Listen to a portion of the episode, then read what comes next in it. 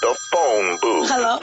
Random number. Hello, hello, hello, hello. Random city. Hello. One minute to keep them on the line.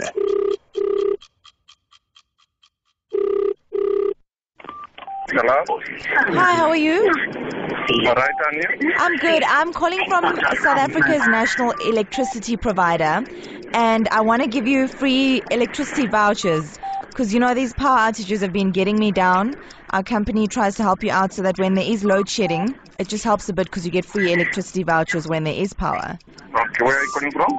From Johannesburg, uh, we're the national electricity provider. Okay. Okay, so all I need you to do for me, you've got to answer, you've got to do three things for me so I can give you the voucher numbers. Okay. Can you bark like a dog? No, please. No, no, no. Can you maybe purr like a cat? Purr for me. No. Are you sure? But it's free electricity. Unfortunately, because we're in the test phase, we've got to get our customers to do this. We're just trying to have a bit of fun.